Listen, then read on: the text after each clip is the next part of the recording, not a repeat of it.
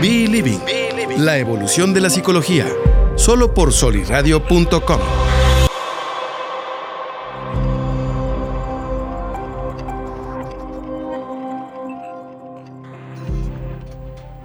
Hola, buenos días. Ya estamos aquí en soliradio.com. Laura, buen día, ¿cómo estás? Buenos días, Mili, muy bien.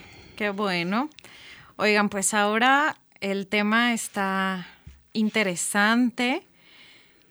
Vamos a hablar como de relaciones tóxicas, pero extremadamente tóxicas. O sea, no nada esta de la amiga te cuenta, sino es por favor, como ya abre los ojos, salte de ahí, es urgente. Como que creo que hay cosas que pueden ser tolerables y hay otras que ya de plano, ahora que está como muy de moda esto del red flag o de las banderitas, como, uy, creo que hay, que hay unas banderotas gigantes que muchas de las veces no nos damos cuenta o las vemos, pero nos No hacemos de la vida. Exacto.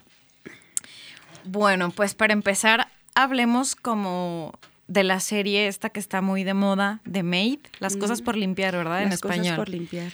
La verdad es que a mí me la habían recomendado muchísimo hasta que por fin dije, bueno, la voy a ver. Y, y me ha gustado bastante. A ver, Lau, ¿tú qué has visto en May? ¿De qué se trata? Cuéntanos. Bueno, por aquí también yo la había escuchado y mm, deja bastante porque ha- habla sobre el abuso emocional, que es algo que a lo mejor, pues dicen, si no te pegas, si no hay una marca física, no es abuso. Entonces, es algo que se ha estado escuchando con el paso de los, del tiempo, de los años, pero ahorita como que está su top, o sea, incluso en Netflix es de las 10 mejores, o sea, donde la están viendo y viendo y viendo la, la gente. En particular, por ejemplo, a mí me ha ayudado en poderla eh, a mis pacientes que tengo, decirle, oye, vela, a ver en qué te identificas o qué piensas sobre, pues, la temática, la problemática que está actualmente en todos los países, no, no nomás aquí en México, sino en todos lados. Te deja muchas cosas, Mili, eh, cómo estamos también como sociedad, como país, como individuo, o sea, es una película o miniserie, como la llaman ahí, que nos va a dejar bastante para poder hablar en este programa, créelo. Sí, fíjate, ahorita que lo dices, creo que está esto del abuso emocional apenas nos estamos dando cuenta o apenas la sociedad se está dando cuenta de que al final es un abuso y que sí necesita ser atendido y también necesita ser como demandado porque viene un capítulo o una parte donde dice como es que no me pega, no ni le pega a la niña, pero sí te grita y te grita horrible Te o- controla. Exacto, y, y esto que decía, que tiene ahí como una, una amiga, ¿no? Que primero le hace como contención cuando llega al refugio, que le dice, bueno, o sea, primero le pegan a algo cerca de ti y al final pues sabes, aunque no lo quieras ver, que el siguiente golpe ya es en ti, o sea, ya no es cerca de ti, ¿no?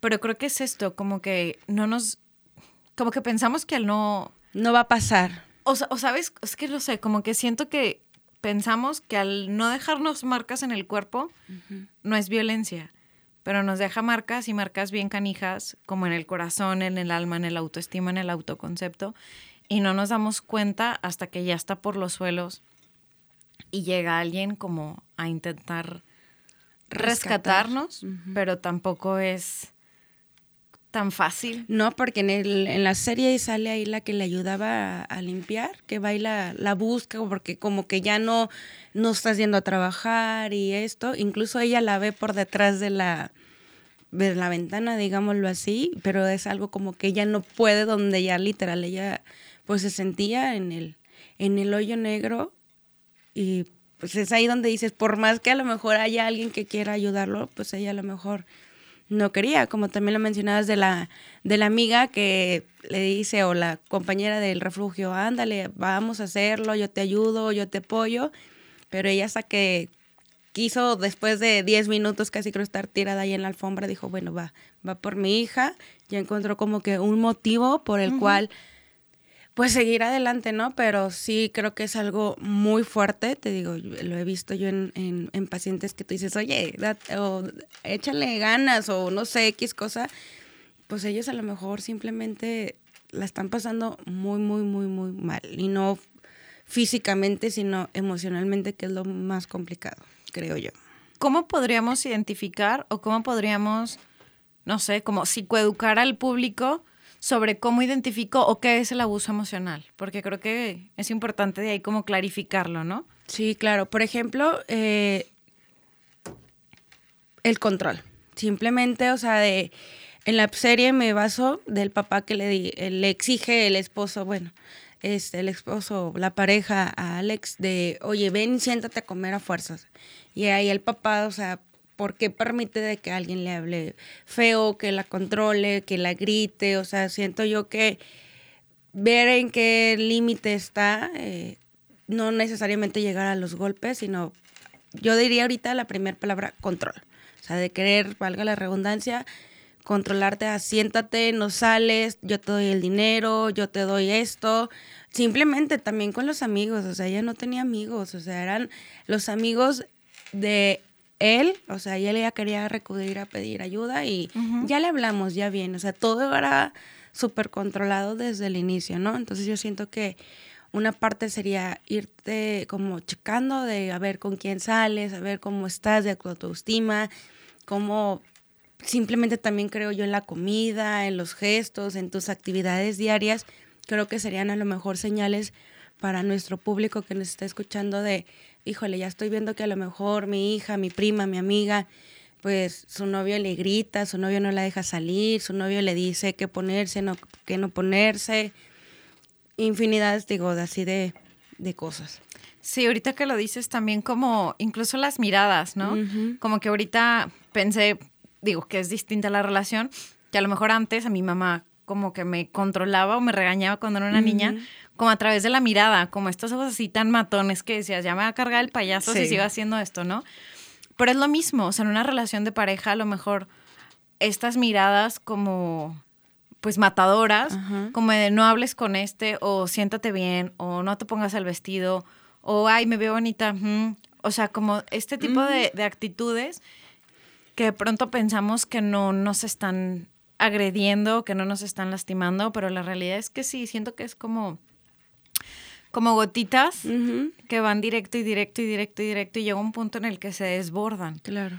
Y, y creo que no hay que esperar a que se desborde. Y de hecho también creo yo que ahorita, anteriormente pues no teníamos tanta tecnología, pero ahorita también una forma de, si me quieres, dame tu contraseña de, de ah, todas las redes sociales o a ver, ¿con quién estás hablando? O hago otro perfil para estarte como tipo checando y que, por ejemplo, la ahora que eras de, dejaste de estar en línea y que si las palomitas azules, o sea, siento que ahorita eh, sí nos medio vino como ayudar y no ayudar en las cuestiones de las redes en ciertas personas, porque también ahí siento que, y préstame tu celular, y si no me lo das, ya no te quiero, o ya algo estás ocultando, o te voy a mandar fotos, o infinidad. Digo, siento yo que también el celular ahorita es como algo de, si no me lo prestas, ya me voy a enojar o ya no te quiero.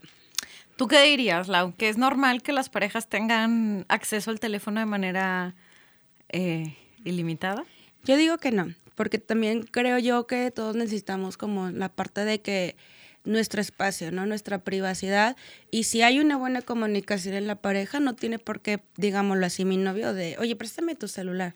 Pues no, como para qué quieras mi celular. Si tú tienes uno, tú manejas redes, tú manejas, digo, eso es mi pensar, a menos de que a lo mejor mi pareja pues esté insegura o ya traiga yo ahí un, este con la que me pisa eh, algo así digamos pues ahí sí pues pues con inseguridad. Yo diría que es una inseguridad de préstame con quién estás hablando pues como dicen verdad el que nada debe nada teme. Yo diría que sí no entraríamos en esa cuestión de déjame este meterme a tu teléfono porque pues también como dicen el que busca encuentra entonces mejor así la fiesta en paz yo Laura sí no yo, yo también soy de esa de esa de ese pensamiento que no tenemos por qué, tu pareja no tiene por qué tener tus contraseñas de nada.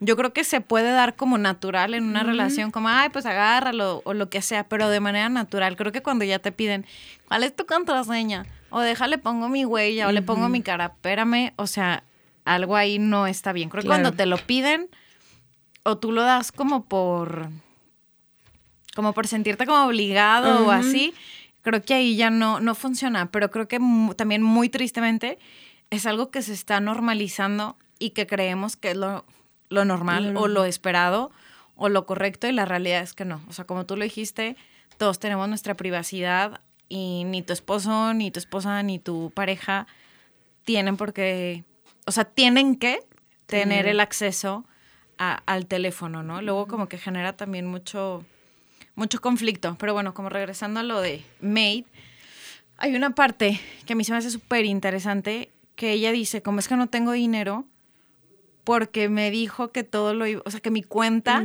la iba a manejar él. Eso también es un abuso y es violencia económica. Y creo que no nos damos cuenta de cuando la estamos sufriendo, como que, ay, sí, el dinero, o no sé cuánto gana, o no sé qué, o sea, este tipo de cositas, también de pronto no nos damos cuenta que son violencia, no lo reconocemos como tal, pero sí es violencia, o sea, este control económico existe y creo que desafortunadamente existe mucho como en esta sociedad mexicana donde el hombre es quien tiene como mayor poder adquisitivo y creo que es ahí como a través de donde pueden otros recursos para controlar a la mujer a que haga, que no haga o cuando haga. Sí, claro. Ahí se ve súper clarísimo ahí en la, en la serie, pero también creo yo que va fijándose o viendo patrones, porque hay un, un personajazo que a mí me encantó para analizar es la mamá.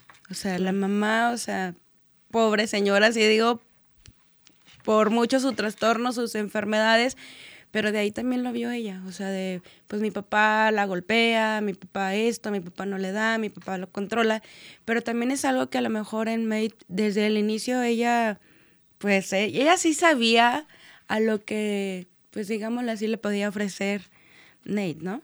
Este, entonces fue como, espérame, o sea, ¿por qué llegas y no me quieres dar dinero? O cuando ya te enteraste me sacas mis cosas, o sea, desde ahí también ya fue como una alerta de por qué tiras mi sillón, o sea, por qué tiras mis cosas, las menosprecias, o sea, la calidad de vida, o sea, yo digo, ¿por qué la tiene viviendo pues ahí, ¿no? O sea, de, donde no hay nadie ni poderse comunicar, o sea, en, la selva, digámoslo así, en el bosque, no sé cómo era más o menos el donde ellos vivían. Entonces, todo eso yo también siento que es un abuso de no dejarte hacer nada, ¿no? O sea, de casi creo, oye, me prestas las llaves del carro para poderme ir, o sea, ahí o sea, todo eso, la comida, de que si vamos a comer, no vamos a comer, si vamos a, a tomar o no a tomar, o sea, el controlar, incluso de no querer que ella se superara. Ya después de que, ¿por qué te vas a llevar a mi hija? Pues aquí déjamela, tú no vas a estudiar, o sea, como que siento yo que él no quería que ella brillara, digámoslo así, o se eh, fuera superior o a lo mejor se realizara, ¿no?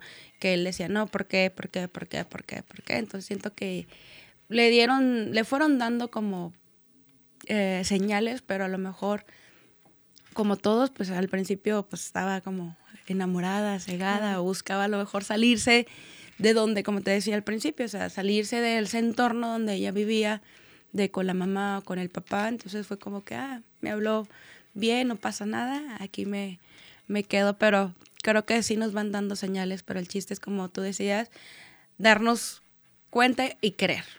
Pero acabas de decir algo súper interesante, que muchas de las veces, y creo que esto pasa con los embarazos de adolescentes, que eso, creen que es como una salida fácil o exitosa al mal momento que pueden estar viviendo en casa o al ambiente como tan tóxico, tan, tan no sé, tan agresivo quizás a veces que viven en casa, que piensan que a través del embarazo es como una manera de salirme y voy a hacer mi vida y la madre, pero la realidad es que no, o sea que me puedo atrever a decir que el 95%, si no es que más, su intención es salirse de casa, pero al final terminan regresando a la misma casa de la cual se querían salir, porque el ambiente está como peor en lo externo.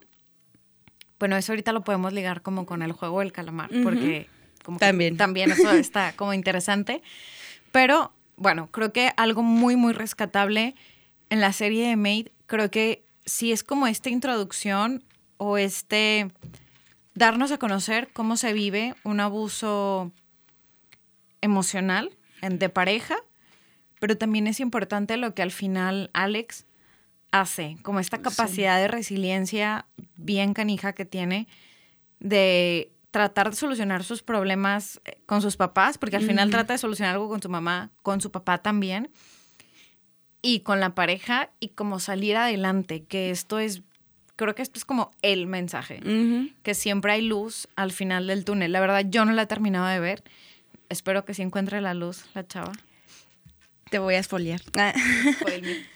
Spoileanos. de hecho, sí. Eh, después con lo que tú eh, comentas, creo que al final Alex, o sea, ella sabía muy bien qué es lo que quería, porque así llega esta persona, el chico que todo mundo dicen que, que queremos tener en nuestras vidas, que es este, sí, eh, ¿El morenito? El morenito barbón, que le decía, yo te presto, yo te doy, yo te pongo esto, que mira la vida perfecta. Entonces, este, pero ella dijo, no, o sea, yo puedo salir adelante sola, o sea, sí necesito a lo mejor un poquito de tu ayuda, que fue cuando le aceptó su carro, pero como sabiendo poner, digamos, los límites de que sí me lo estás prestando, pero no me voy a acostar contigo, no me voy a, a tener algo más. Entonces también siento yo que ahí nos está mandando un mensaje la serie porque pues no necesitas a lo mejor a una pareja para poder salir adelante, porque fue lo que ella hizo al final con recursos ella empezó a trabajar, este, con ayuda de la primera con la que la señora de la ama de casa. Entonces ella empieza a trabajar y a trabajar y a trabajar, nunca dejó de limpiar baños. este, entonces empezó a juntar dinero, se empezó a, a, platicarle a esta muchacha que le ayudara con un abogado y todo. Y al final, ya espaleándote, pues sí, ella cumple su como propósito, se va con su niña, se compran una, le regresa el, el carro, la expareja al morenito, se me olvidó el nombre ahorita, y pues se van, ¿no? Se van para al, a la ciudad donde ella quería estudiar con Toy y su, y su hija, pero deja bien claro el mensaje de si mi mamá no quiere, pues es la vida de mi mamá, y al final se dio como por vencida de decir, bueno, pues ya no la puedo cambiar a mi mamá, ya tiene estos trastornos, ella ya nos perdonamos incluso, casi al final se perdonan y ella dice, vámonos, o sea, mi vida es y yo le voy a enseñar a mi hija a todo lo contrario de lo que yo viví. Entonces creo que ahí nos está dando el mensaje de romper a lo mejor patrones, estereotipos, este, conductas, o sea, tradiciones, no sé, ¿no? Entonces ella se va y le empieza a explicar el nuevo cambio en el que pues viene, ¿no? Y pues al final eso se queda que ya, este, él la aceptaron en la universidad y que ahí le iban a cuidar a la niña y que ahí iba, ahí iba a tener su casa. Entonces, siento que esta serie sí nos deja esa parte de, de, a pesar de todo lo malo, de lo trágico que pudo haber sido su pasado, porque también nos habla mucho ahí de su, de su pasado con, con su papá y todas esas cuestiones, pues al final es como tú le decías, pues sí sale la luz, ¿no? O sea, por muy, muy, muy, mucho que ella estuvo en el hoyo, o sea, hay gente buena, o sea, el, siento yo que el apoyo que le dieron en el, ay, se me fue el nombre. Como en la asistencia. ajá. Digo, eso estaría genial que nos falta aquí a lo mejor en México, porque digo, no inventes, o sea, le ayudaron bastante a ella que al final, o sea, siento yo que la ayuda de, de, esta persona y de la, digámoslo, al final la amiga con la que trabajaba, siento que fueron como sus hadas, encaminarlas para llevar a cabo lo que ella quería, ¿no? Sí, e, esto es importante, que yo también estaba pensando como en este apoyo que da el, el país o el Estado, no sé, a quién le corresponda, pero aquí la verdad es que creo que donde sea que corramos como mujeres, creo que es mejor correr a una asociación civil que correr al como a DIF o a una institución gubernamental. Creo que hay muy, muy buenas eh, asociaciones civiles que, que, hacen esto, o sea, como proteger mujeres que tienen su refugio, que tienen como la ubicación em, controlada o escondida, no sé cómo le llaman, como protegida, protegida. o resguardada, exacto o sea, que, sí existe, ¿no? O sea, que de verdad quien ahorita lo pueda estar como viviendo o conozca a alguien que lo esté viviendo, sí hay lugares similares a los que pasa, a los que salen en la serie donde pueden donde te dan refugio para ti, para tus hijos, donde te asesoran legalmente, psicológicamente, médicamente, o sea, donde hay todo un equipo que está ahí como para ayudarte a sacar esta, esta garra interna para recuperarte y salir triunfante y ufana después de una situación tan difícil. Yo no, no digo que sea fácil, que sea enchilame otra, no, me parece que es un proceso bien complicado, que es de valientes salirse de un lugar donde existe pseudo tranquilidad o pseudo estabilidad, porque muchas de las veces, pues si no me pega y no me falta casa, pues ahí me quedo, ¿no? Porque generalmente son como mujeres que al también estar controladas económicamente no se pueden salir porque no tienen dinero, no trabajan, etcétera. Como que este, este círculo vicioso, pero sí hay, o sea, hay gente buena en el mundo. Sí. O sea, hay gente buena en el mundo y gente que está para, para estas mujeres y para estos hombres que que no están cómodos, o sea, sálganse, no se tienen por qué quedar ahí, no es la cruz que te tocó, no, no es el karma. Ándale, fíjate que le diste en una palabra bien clave, porque sí hay, he escuchado ahí en terapia y, afuera, o sea, donde, pues es que es la cruz que a mí me tocó y, y es lo que yo me merezco, no puedo más, o sea, pero también ahí estamos hablando de la persona, de cómo está su autoestima, de cuánto te quieres, o sea, de cuánto es lo que tú vas a permitir, ¿no? Digo, qué padre que lo ahorita que lo mencionas y gente que nos está escuchando, no están solos, o sea, busquen ayuda eh, con la amiga de la amiga de la amiga, pues ya esa amiga a lo mejor te va a mandar con un psicólogo, te va a mandar a lo mejor a un a una asociación donde tú puedas salir adelante, porque incluso yo se lo reconocí a una paciente, le digo, te admiro un chorro, o sea, ¿cómo aguantaste tantas cosas? O sea, de que estás viva, que estás parada, o sea, como tú dices, o sea, triunfando a lo mejor no al 100 como tú quisieras, pero ya tomó la decisión de salir de perdido a decir, necesito ayuda psicológica. A ver, ya después qué hago, y a ver si ya después estudio, a ver si ya después trabajo, pero siento yo que es unas personas muy valientes, pero sí les cuesta bastante. Sí, yo creo que como para, antes de irnos a corte, como para cerrar con esta parte de la serie de Made, sí nos psicoeduca, pero también nos enseña que, y esto todo mundo grábeselo, tatúeselo, todos tenemos la capacidad de resiliencia, de salir adelante, de sobreponernos de, de, dificultades, solamente que a veces está como escondido, hay que rascarle, pero todos, todos, todos, todos tenemos esta habilidad y si no está tan desarrollada, siempre hay personas que nos pueden acompañar y nos pueden ayudar. Pero bueno, así es. Ahorita regresamos, no se vayan, seguimos aquí en Soli Radio, en Believing, para seguir hablando de series, películas cochambrosas. Ahí venimos. Muy bien. ¿Qué tal? Soy Marco Mena, emprendedor, escritor y creador de contenido. Te invito a que escuches Cómo Emprender y No Morir en el Intento. Todos los viernes a las 10 de la mañana en vivo por soliradio.com, donde examinaremos la mentalidad de gente exitosa que persigue su pasión. Te recuerdo que emprender no solo se trata de poner un negocio o buscar dinero, sino de hacer lo que te gusta hasta alcanzar tus metas. Hasta alcanzar tus metas. Cómo emprender y no morir en el intento. Contenido que inspira. Entra a soliradio.com y conócenos. Suscríbete en Spotify.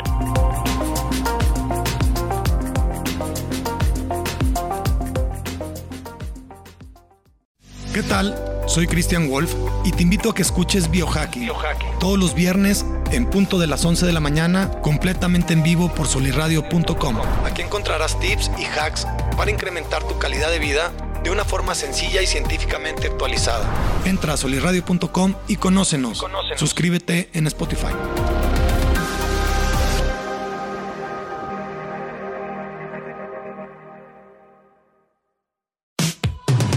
Soy Ani Aguirre y te quiero invitar a que escuches Martecitos, todos los martes a las 11 de la mañana en vivo por soliradio.com, por soliradio.com, donde ponemos sobre la mesa historias inspiradoras, temas que nos inquietan y nos gustan, como en cualquier buena reunión de amigos. Tómate un café y acompáñanos. Entra a soliradio.com y conócenos. Suscríbete en Spotify.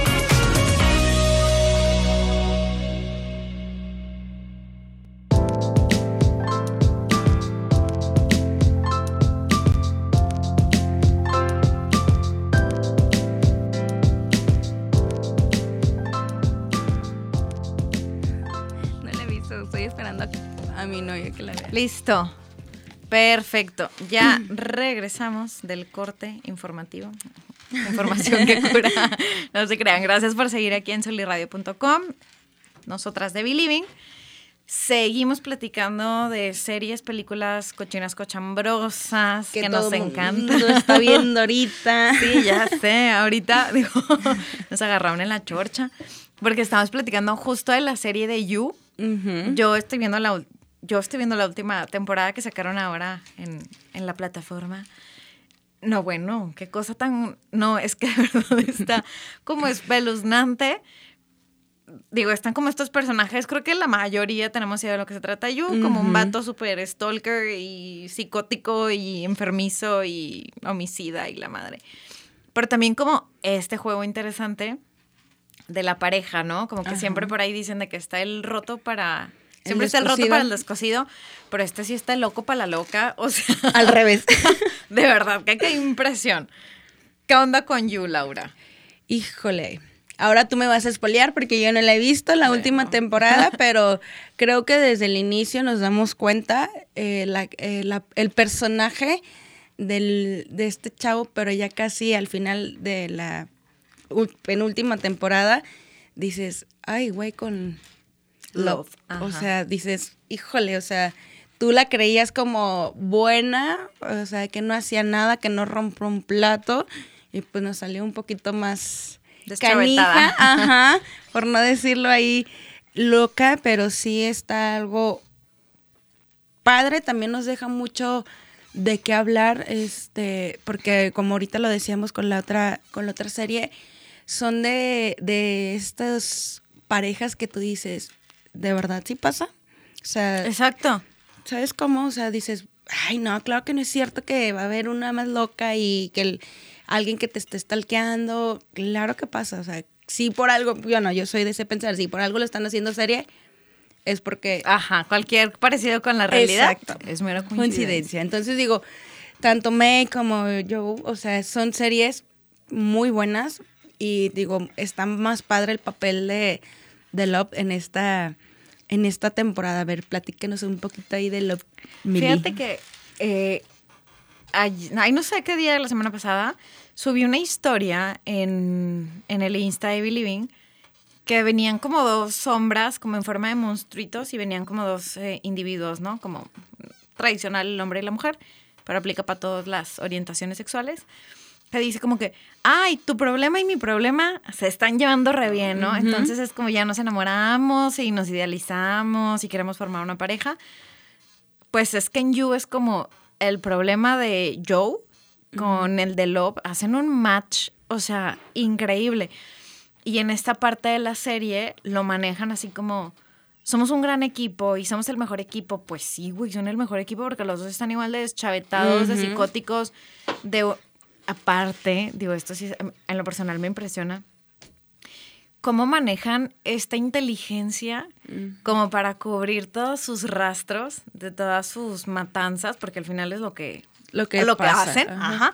o sea, de todas sus matanzas, y como esta capacidad incluso como de jugar con la comunidad en la que viven, de dar una imagen de somos un matrimonio y ya tienen un hijo, entonces como que, y nuestro bebé, y somos perfectos, y sí nos peleamos, pero no pasa nada. pero- exacto, o sea, no pasa nada.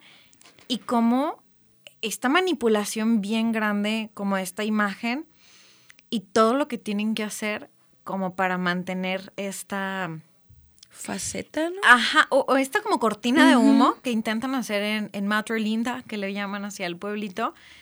Y, o sea, a mí me resulta impactante, pero también como, como esta intolerancia a la frustración, como esta gran posesión que tiene el uno sobre el otro, porque al final creo que en la penúltima serie o temporada, ella termina matando a una chava porque sentía que ya no iba a poseer a, a Joe. Y ahora la verdad es que ni él, que para, para ser claros, o sea, nunca en la vida se amaron, solamente se fusionaron. Pero ahora es como ya no lo amo y ella, y o sea, la Love ya no ama a Joe y yo tampoco amo a Love, pero... Pero ahí están. Pero como conocemos nuestras cochinadas y nuestras matanzas, pues ahí me quedo porque es como una zona segura Ujú, digámoslo así. donde está, ¿no? Pero también esto como, no sé, ¿cómo lo podemos bajar en una relación quizás no tan de matanza? Creo que sí nos, sí se da como el, el mensaje al inicio del, de, eso sí creo que vi al principio, donde Love se siente como esta parte frustrada que sufren a lo mejor las mamás eh, primerizas o las que tienen eh, bebés pequeños, pues sí, valga la redundancia, bebés pequeños, donde siente que él se está alejando, donde empieza a ver como a la vecina de, oye, que ya no tenemos relaciones y siento que al principio sí te hacen ver como que la etapa en la que pasan a lo mejor las parejas de, pues ya en otro, digámoslo, Momento de vida, momento de vida y que ahí entran las, eh, las inseguridades, las cuales siempre se han visto en todas las temporadas de los dos, este, tanto de yo como de Love. Pero como, lo, como tu pregunta es, yo diría que en esta cuestión de señales, yo siempre así como que a ver qué, qué te están, qué te quieren decir, digo, porque juegan bien padre con las, con la sociedad, con los vecinos, que no pasa nada, o sea, pero siento que es algo que los está uniendo su manera de a lo mejor de, de ser como, digámoslo, deschavetados y que algo los une, ¿no? ¿Sabes cómo? Sí, claro, hay algo que hace, que termina como de fusionarlos, ¿no? Yo creo que ahorita, eh, bueno, en esta temporada, que lo voy a juntar con la película de Fragmentado, si no la han visto, véanla, es buenísima. Genial. Me pongo de pie por el actor. O sea, bueno, qué cosa. No sé cómo se llama, es el de Matrix, ¿no? Sí. Qué cosa tan maravillosa ese muchacho. Pero al final todo tiene un trasfondo. O sea, con Joe sale una relación súper violenta con su mamá, de que veía cómo la abusaban, cómo la agredían y al final, spoiler, o sea, él, él mata como al, al agresor de su mamá Ok. siendo niño. Entonces, está esto, como este, este parteaguas, donde veo que agreden y tengo que hacer algo, como por defender a mi mamá, aunque también me agreda, pero la amo. Y luego, él, o sea, sale como que él defiende a su mamá y la mamá se emperra con él y lo mete a un, ¿Orfanato? como un orfanato, pero como para niños violentos y esto, no sé, ay, como, como una estancia, una casa, no sé. Pero no es un orfanato como tal. Como porque es un niño malo y mató al, al padrastro, ¿no? Con Love también vemos una historia de vida familiar con padres súper inestables, con una mamá que no se preocupaba realmente por sus hijos, sino que se preocupaba como por este estatus social, por lo Las económico. Exacto. Entonces ahí vamos viendo que hay perfiles que se van haciendo desde que somos niños.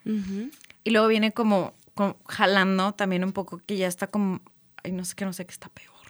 Este, como esta parte de la película de Fragmentado, donde es un chavo que también sufre muchísima violencia por parte de su mamá y que desarrolla el trastorno de personalidades múltiples y que, bueno, al final las personalidades múltiples saben, bueno, les compartimos, que son como para proteger a esta persona indefensa, ¿no? O sea, por eso sale eh, el que tiene trastorno obsesivo compulsivo o el que es así como muy aniñado o el que es como muy rebelde o muy obediente. O sea, salen estas diferentes como personalidades a manera de proteger a un individuo que es vulnerable, que no se puede defender solo, ¿no? Sí. Pero al final hay como un momento eh, Clave, creo yo. clave, exacto, donde ya perdemos como esta cordura. Digo, todos hemos vivido situaciones horribles, a lo mejor aquí también hay alguien que me puede decir, pues mi mamá también fue muy agresiva, muy violenta, viví violencia y ni me volví un Joe, ni una Love, ni un Kevin, no sé cómo se llama, un Barry. No me convertí en esto, porque pues hay más recursos, hay personas que llegan y rescatan. Pero qué cochinada. ¿no? Y sí, si te fijas, las, las tres películas o series que estamos hablando, algo les pasó en la infancia. O algo vieron que, como tú dices, o sea, eh, por ejemplo, eh, Alex, pues dijo, ya no más. O sea, tuvo a lo mejor, como tú dices, esta parte de recursos que le ayuda, lo que tú quieras, o su hija, que dijo, ya no más. O sea, eh, acá en Joe, no sé si el hijo los vaya a hacer, este, centrarse o algo así, que no creo. Y ellos quisieron, siguieron, siguieron, como que ya le encontraron como este amor. Sabor a la sangre. Exactamente, y ahí ya todos psicópatas ahí, todo, y que ya es lo que les pasa, ¿no? Y, con fragmentado, pues también él decía así como que hasta que encuentre esta niña que se vio identificado con, con ella y que el tío le hizo, también volvemos a, la parte de infantil, fue la manera en que ella pues también se vio como identificado con, con el fragmentado pero los dos decidieron como que ya no más, ¿no? O sea, ya hasta aquí, este, pues entramos como eh, en recursos, en ayuda, pero sí todo lo que hizo también el fragmentado, tú dices, híjole, o sea, está... No, claro, está súper interesante. Sí. De verdad, a mí me, me fascina esa película. Pero bueno, no, no quiero yo como satanizar ni la infancia, pero sí recalcar o, o dar el valor que tienen los padres en la infancia. Si yo mal no recuerdo, fue nuestro padre Freud el que dijo que la infancia es destino. Quisiera yo creer que no, pero quizás no destino, pero sí va marcando, ¿no? Como alguna línea y ya depende de cada individuo. Si la sigues o la cambias, yo digo. Exacto porque luego decimos con que Ay, hay patrones en mi mm. casa, a lo mejor mi mamá siempre ha sido ama de casa y mi papá trabajador y la, la, pero el momento como en querer romper cualquier patrón, creo que los individuos es natural que entremos en una crisis, pero también es bien bueno romper con patrones. O sea, no porque mi mamá sufrió violencia quiere decir que yo me lo merezco, no porque hayan sido como muy agresivos conmigo, quiere decir que tengo que ser agresivo con mis hijos. O sea, romper patrones es la manera como más poeta, como de, como de cambiar o transformar la vida del que sigue, ¿no? O sea, si tengo hijos, como la vida de quien sigue de mí. No. Y todo en medida, porque luego creo que por eso está como esta generación de, cristal, que le llamamos, porque luego era como les quisimos dar todo y ahora no tiene nada, y no tengo el Facebook o las redes sociales o el tu último iPhone de 55 mil millones de pesos. O sea, creo que todo. Ay, es que está bien canijo. O sea, todo tiene que ser ni muy, muy, ni, tan, tan, Un punto medio, pero realmente decir si es un punto medio y que a esa persona no le vaya a afectar ese punto medio. Que también tenga como las herramientas, lo que hablábamos en a lo mejor otros programas, que sí tenga o que pueda él usar las herramientas que a lo mejor le dieron y que él diga, hoy quiero usar o sea, digamos, hoy no quiero ser como mi mamá, pero sabiendo de que qué me va a costar no querer ser con mi mamá, ¿a qué voy con esto? Por ejemplo, eh, Alex de la serie, o sea, dijo, pues sí, yo no quiero ser, ni quiero terminar como mi mamá. ¿Qué me va a costar?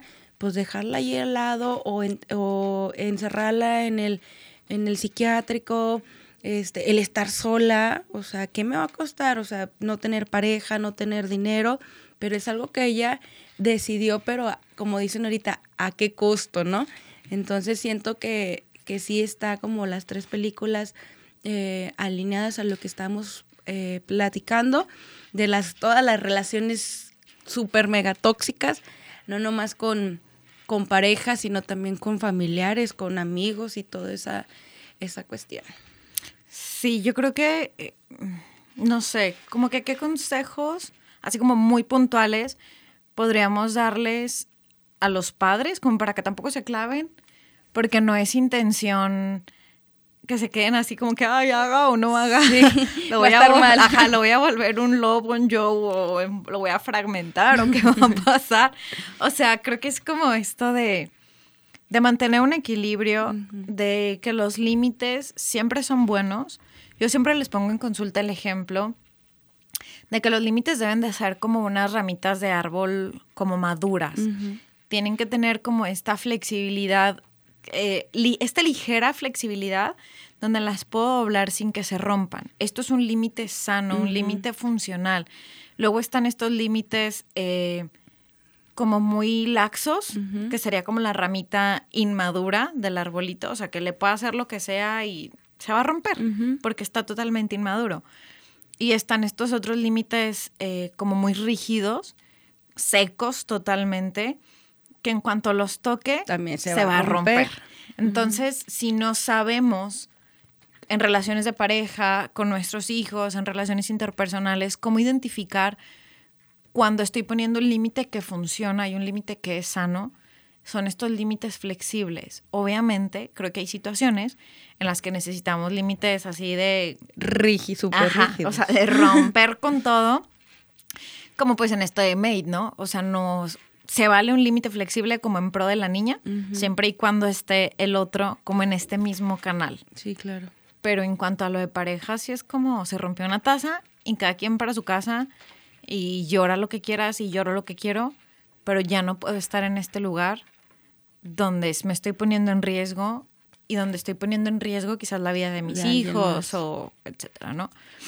Pero creo que sí es como esto, como esta analogía, como donde podemos ir identificando qué tanto sí y qué tanto no en cuestión de, de límites. Sí, claro. Y en caso de, de no saber a lo mejor o nos cuesta un poquito identificar, pues para eso estamos, digámoslo, los profesionales de, Claro. oye, ¿sabes qué? Pues el amigo del amigo, ¿qué onda? ¿Qué hago?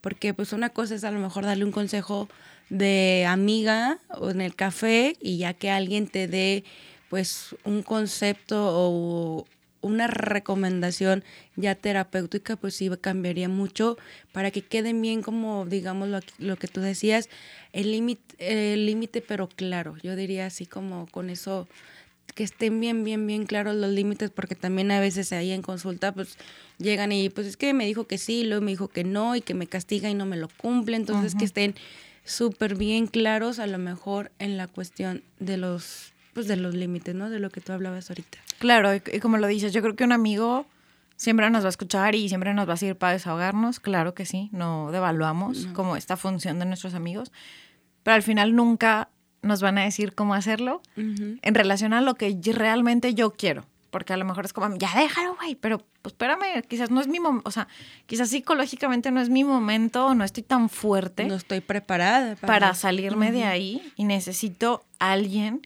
que me apoye a fortalecerme, porque nosotros no les vamos a poner a hacer gimnasia, sino como, sino como esta parte de fortalecer tu autoconcepto, tu autoestima, para que cuando tú te sientas fuerte, puedas tomar la decisión que necesites tomar en cuanto a salirte eh, de, de lugares o de contextos en los que estás siendo violentada o agredida o físicamente o emocionalmente.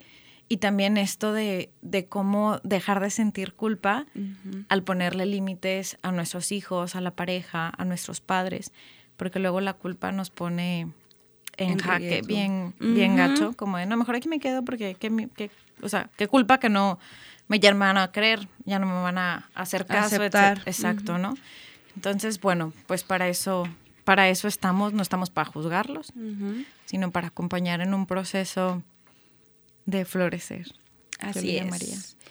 Pues Mili, creo que no nos eh, despedimos porque vamos a seguir aquí por aquí, este, aquí en Solitario.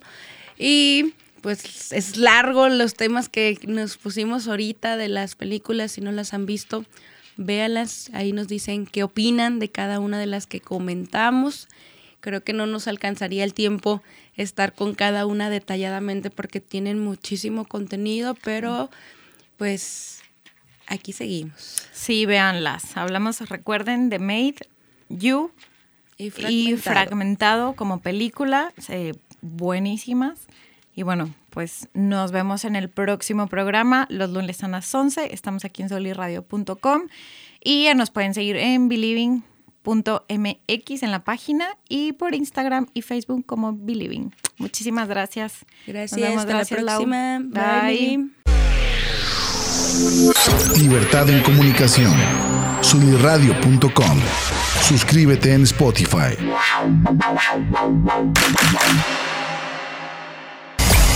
Emisión de vanguardia. Sunirradio.com. Suscríbete en Spotify. Si- si- Sintoniza tus ideas. Sunirradio.com. Suscríbete en Spotify.